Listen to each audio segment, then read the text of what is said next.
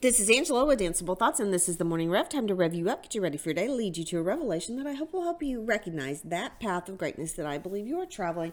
My thoughts this morning are about breakfast. Hopefully, you're listening to the Rev in the morning and you're having it with your breakfast, whether it's your just your cup of coffee, your protein shake, your protein bar, or maybe you're a full cook it, eat it gourmet breakfast. You know, it's so funny to think about the evolution of breakfast where we thought at one point bacon and eggs was the way to go, and then they said, "Oh, too much animal fat," and then they said, "Oh, that's the way to go with this other kind of diet. Stay away from the muffins because the muffins will give you muffin tops. And then there was all this about toast and avocado toast. And you know, the truth is, you just need to have something that starts your day with energy. And some of you need to eat something, some of you don't need as much. But whatever you do, I want you to give yourself fuel for your day fuel for your body and fuel for your mind. When you're taking your time to have breakfast, be sure you're enjoying your breakfast.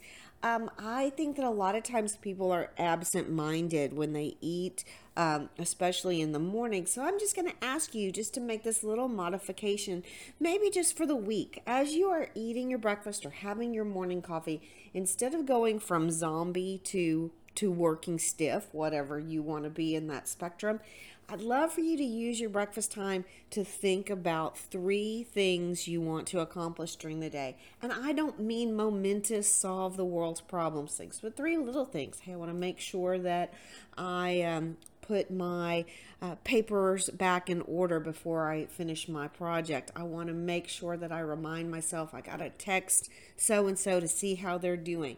I want to do something simple like, you know what, I want to make sure that I. Uh, I get some uh, stuff at the store so I can cook a good breakfast for the morning. Just think of three little things each day. Give yourself a simple time to organize your thoughts. Don't let breakfast be an absent minded time of your day. Make it fuel for your thoughts, fuel for your body, and fuel for your success.